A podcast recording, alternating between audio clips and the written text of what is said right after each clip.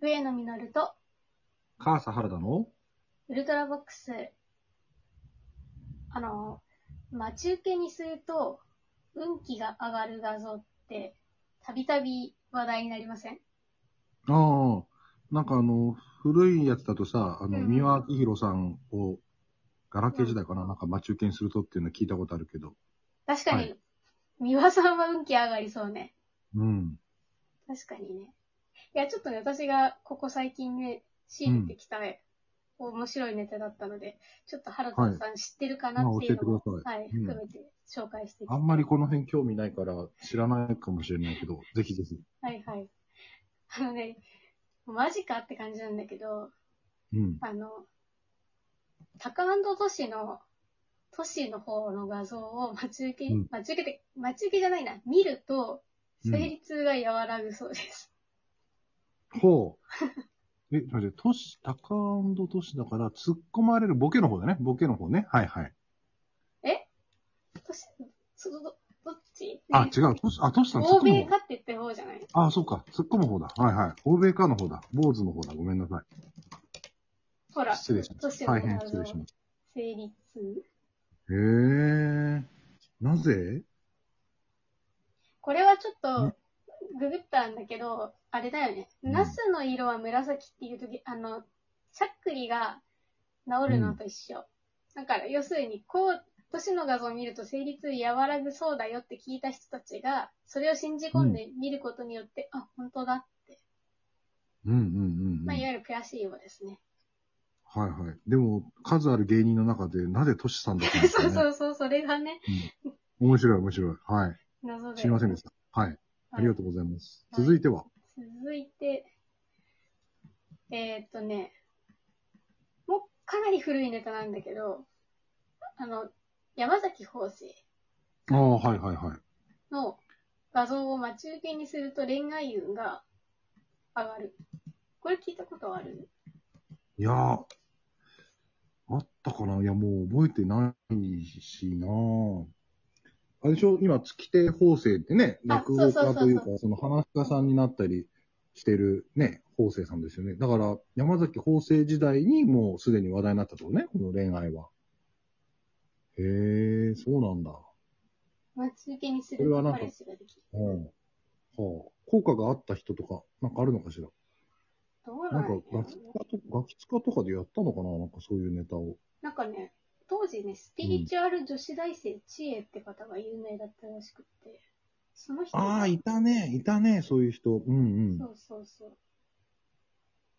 そうね。あの、スピリチュアルって言葉が、あの、まだ、なんか普通に使って大丈夫だったぐらいの時ね。うん。っうんうん。なるほど。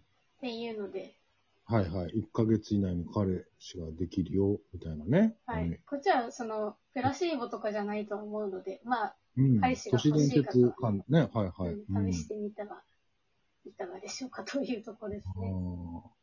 ていうかもうだいぶ前の話だからね、今なお大丈夫かどうかも含めて、ね、そうよね。試していただいて、はい。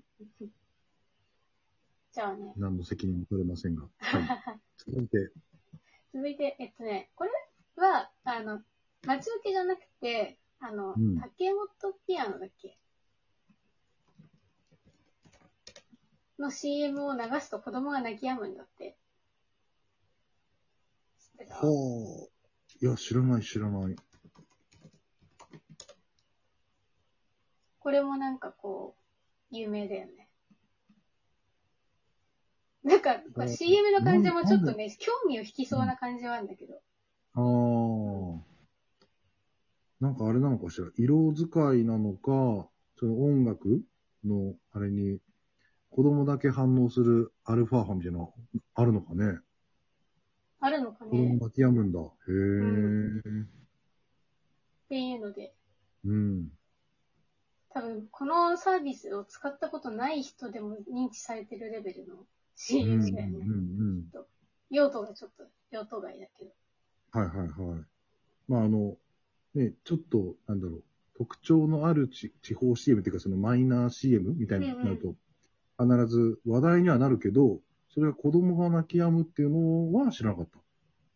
そうなんだ。うん。まあでも、結果ね、有名になったからよかったよね。うん。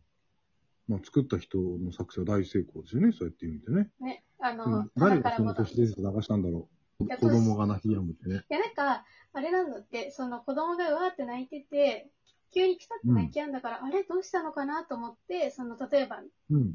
台所から離れて子供のいる場所に戻ったら、竹本ピアノの CM を見てたみたいああ。で、これがもう何人か、まあ数名でもいいけそど、うそうあればもうね、伝説として語られるってそういうことか。な。まあ、エビデンスがあったというところですね、これは。はいはい。まあ、同様に、あの、泣き止む系だと、うん。こここ最近でなんか急に話題になってるのが、反町隆史のポイズン。反町隆史が歌ってたってだいぶ前の話ですよね。そう。それがもう子供が泣き止むんだってさ。へえ。あれじゃないまだ言葉にできないから言いたいことも言えない世の中をこう共感するのかそんなに深く理解してね。俺はまだ言語化できる先生じゃないんだ。すごいね。いやー、じゃあ、相棒とかも赤ちゃんには親和性が高いってことになるのかなそういうこと反町隆史さんじゃなあいあ、そういうことか。あなるほどね。相棒シリーズ。だからね、おじいちゃんとかおばあちゃんとかとさ、一緒に孫がちっちゃい時見させられて、反町隆史シリーズだと静かにするとかあるのかちょっとさなへ、え。話脱線するけどさ、子はい供ってあの、完全懲悪の内容がわかりやすいからっていうのでさ、うん。子供に科捜研の女がやたらに受けるらしいね。おおーその子供って何歳ぐらいの話なのか。小学生とか。ああ、なるほど、なるほど。わかりやすうい、んなんていうの、構成じゃん。はいはい。そうだね。導入部分があって、必ず謎も分かりやすく、その視視聴者のみんなが、あのーちゃんと理解して、犯人が捕まるよね。トリックも含めてね。そうそうそう。ああ、だから、そういう意味で言うと、なんだろう、基本がちゃんと詰まってるから、うん。こう変に気をてらってない分、あの、子供としてはちゃんとした謎解きになってるってことか。そうそうそうそう。ああ、面白い。なるほどね。科捜研のね。まあ、つあの、あれだね。予期せぬターゲットを掴んでるパターンだね。うんうんうん。まあ、丁寧に作ってるからこその、ね、いい、いいことだね。そうそうそう。へえ、そうなんだ。知らなかっえた。えでも、ポイズンっていうのが、こっちの竹、 反町隆史のポイズンが、反町隆史でもすごいのに、ポイズンっていうのも含めてすごいね。このうん。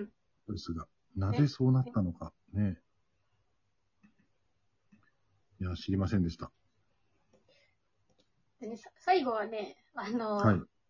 ちょっとまた、待ち受けの話に戻るんだけど、はい。私の知り合いの画像が、はい。なぜか私の、ま、知り合いの界隈で、なぜかその仕事運爆上がりになるっていうので、うん。えー、なんか、ちょっとね、就就活というか転職活動の時に使わせていただいたんですよ。おおそしたら、えーとね結果は、結果、内定取れた、うん。と、ちょっと困ったのが、同時にあのフリーランスの案件も得ちゃったというか、獲得しちゃった。うん。で、まあ、副業 OK な会社だからいいんだけど、その後も副業案件を4件ぐらい依頼が来て、そのうち、あの週末にやれるっていうギリギリの2件を引き受けた、みたいな感じで、うんうんうんうん爆上。がりああ、なるほど。断るぐらい仕事が来ちゃったってことね。そう、あ、すごいね。あの、ここれはこの知り合いの人っていうのは有名な人ではないの全然有名な人ではない。へえ。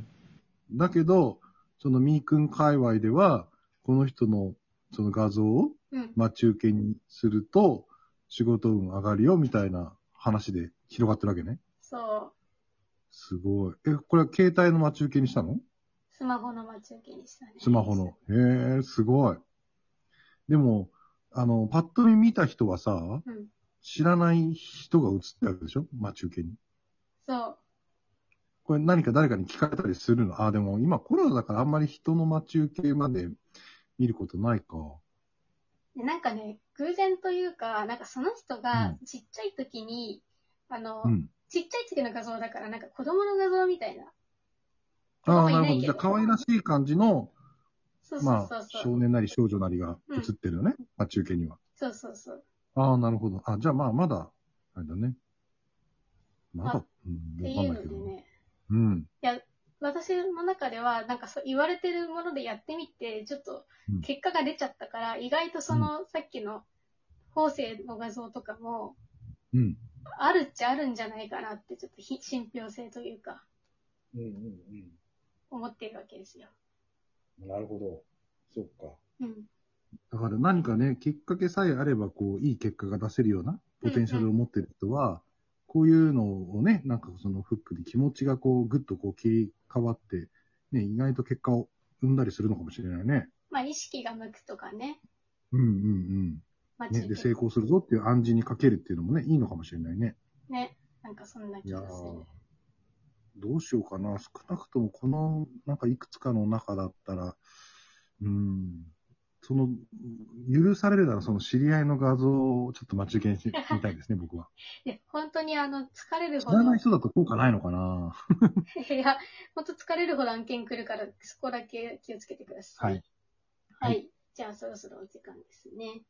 はい。今回は、えー待ち受けにすると運気が上がる技を泣かすと子供が泣き止む音楽の話でした。お相手は私、上野実と、川瀬原田がお送りしました。それではまた、ウルトラボックスでお会いしましょう。